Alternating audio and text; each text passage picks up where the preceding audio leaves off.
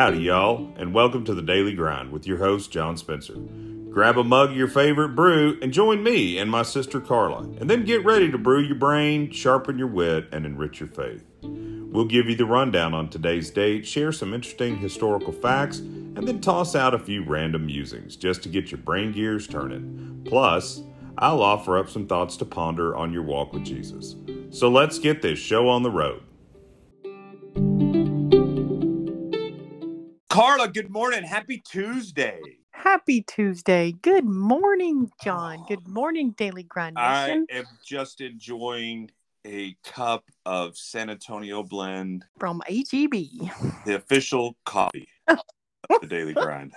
Exactly. Delicious. Delicious Oh, heaven in a mug. Blend. Heaven If in a mug. Yes. You have not tried it. You have been mistreating your mouth. That's all I'm saying. Mhm. Your mouth Well, thank you. And your The- nose will too. Oh, yes. Aromatic, Smells so good. flavorful. It's the coffee I think that they will serve for dessert at the banquet feast of the Lamb. So, Yes. I'm not going to be surprised at all when that happens. no, neither. I'm going to be like, ah, I called it. Called it. so on today's date in 1556 january 23rd the shaanxi earthquake struck the shaanxi province in china and the death toll according to chinese records might be as high as 830000 making That it the deadliest earthquake in history. That's yeah that's over three quarters of a million. Mm, right. and on today's date in 1849, Elizabeth Blackwell was awarded her MD, Doctorate of Really? Medicine, by the Geneva Medical College of Geneva, New York, becoming the United States' first female doctor. Wow. Trailblazer. Trailblazer. Yep. How about that? Tragically, on this date in 1870, U.S. cavalrymen killed 173 Native Americans, mostly women and children, in what is Oh. known as the Marias Massacre in Montana. Ooh. And on this date in 1960, the Bathyscaphe USS Trieste, which is like a diving ball kind of thing, set a depth record by descending 35,797 feet in the Pacific Ocean. That's crazy. unrelated to that, but it's just one of those weird things of English. I'm always fascinated by the fact that Pacific Ocean, every c is pronounced differently. And there's- yeah. How about that? Another thing to ponder Pacific Ocean. Yep. And on this about- date in 1964, the 24th Amendment to the United States Constitution prohibiting the use of poll taxes in national elections was ratified. Well, outstanding. Good move. Yes. And on this date in 1957, Walter Frederick Morrison sold the rights to his design patent number D183626 to his flying disc to the Wham-O company, which oh. renamed it Frisbee. Frisbee, the Frisbee. Yep. How about that? Yep. And January 23rd is Measure Your Feet Day. Well, okay. So just go by go by Academy and have them measure your feet. So Okay. do whatever. Shoe store. I don't shoe deeper. Wherever you go, go get your feet measured today. Okay. And it's also National Handwriting Day. oh, I might work on mine a little. I should I'll work on mine some Try a too. little harder. I found um in clean out stuff, I found some did I tell you I found letters that mom wrote to Joe Ed? Dad had Yes. all these letters. Yes. Uh, and reading seeing her handwriting reading her writing was like hearing her voice I mm. bet. you Oh, I bet. we'll have to She had the best handwriting. She oh was such a yeah in fact cool teacher. if Oh. i was if i was more of a genius and maybe i need to find somebody that's a programmer because i would love to take her cursive and make it a It's font, a font. yes Ooh, Carolyn Carolyn. Spencer. that would be fitting in so many ways. I would love that. yes Oh, okay it's on my bucket list we'll see Okay. and now it's that time on the daily grind to sharpen your wit The local density of mosquitoes is inversely proportional to your remaining repellent. Exactly. I- Very scientific. I I think I'm just going to share one of my favorite TV quotes. I'm Larry. This is my brother Daryl and my other brother Daryl. Bob Newhart for the win. oh my goodness. Oh, that was a funny show. Although I guess I kind of feel like I could say this is my daughter-in-law Emily. anyway, Carla, a whole bunch of information is called a wealth. A wealth of information, Yeah. wealth of knowledge. I've heard that. Okay. Yeah, wealth Right? of knowledge, Okay. wealth of information. Yeah. The biggest film of 2000 was How the Grinch Stole Christmas Oh, really? with Jim Carrey. Yeah. It earned over $260 million that year. Ooh. Oh my goodness. He was such a crazy Grinch. Um, I think he did a great Grinch. Yes, the best. It must be really embarrassing to be the guy who shouts, It's a bird. And then it turns. Oh, yep. No, get some glasses. yeah. Hey, do you Think know outside the box. when when you in fact I- always was amazed when I would watch the old black and white reruns of Superman that he would stand there with his hands on his hips, you know, with his chest he was Mhm. shooting at him and he would just what the bullets would bounce off his chest and then the gun would be empty and then several things happened that I never understood. The criminal would then throw the gun at Superman and you're Right. going your bullets just bounced off of him. I mean, come on. What do you Oh. think?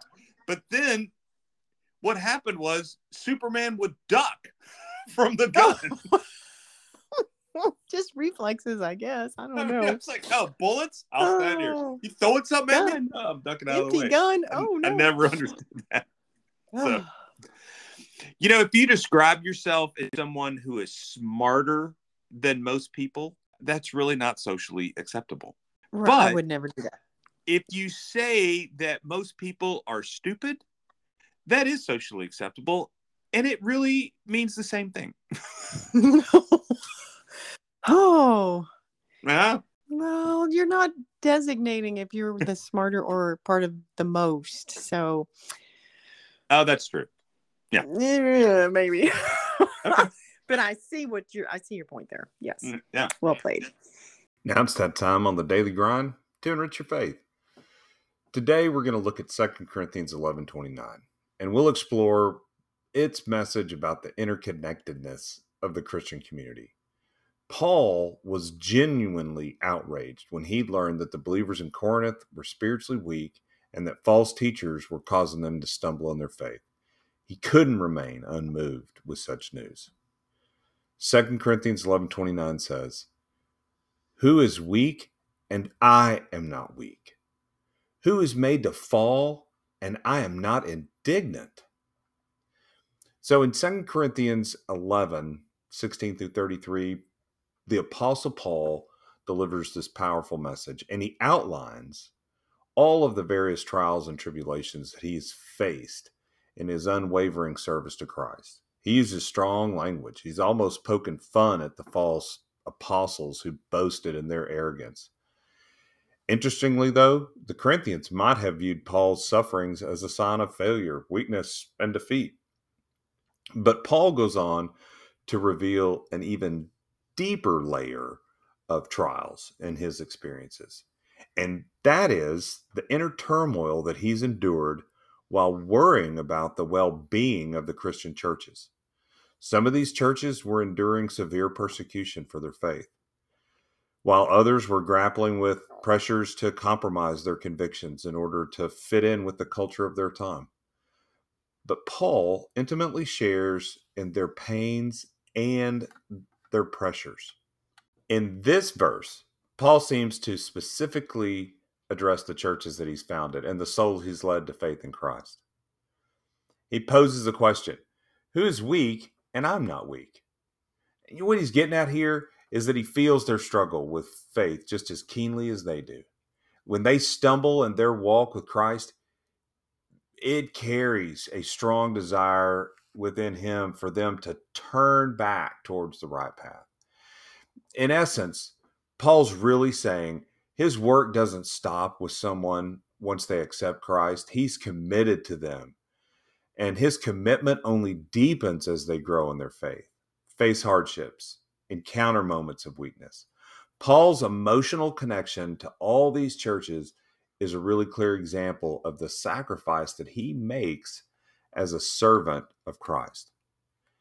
Now, as Christians, we're not meant to live in isolation. Our actions have repercussions throughout the Christian community.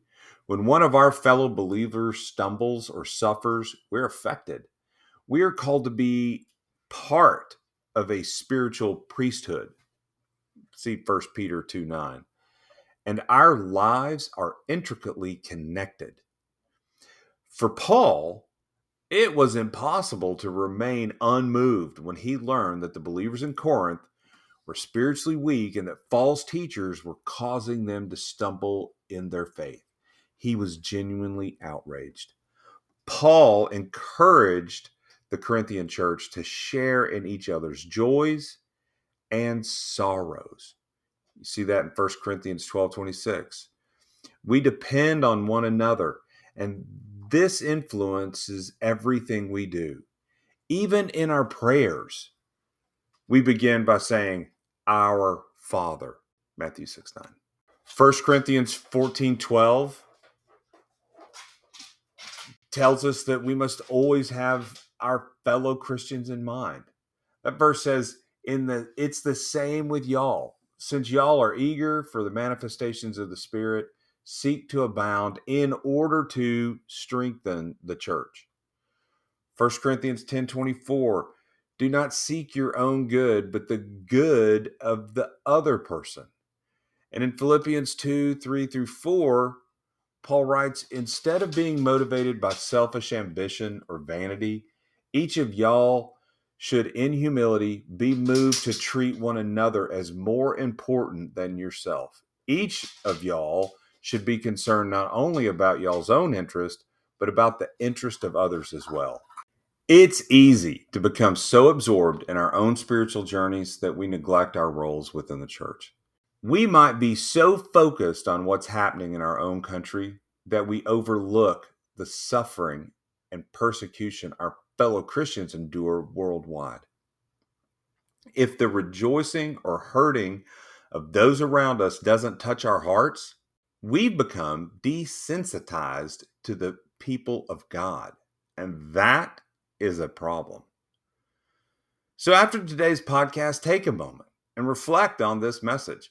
Let's ask God to place a burden on our hearts for our fellow believers. Let's become aware of their needs, pray for them, align our lives with God's work in their lives. Remember, we are all part of one body, and our unity in Christ should be at the forefront of our actions and our prayers. Hey, as always, I want to thank you for joining me for another episode of the Daily Grind. Please drop me a line.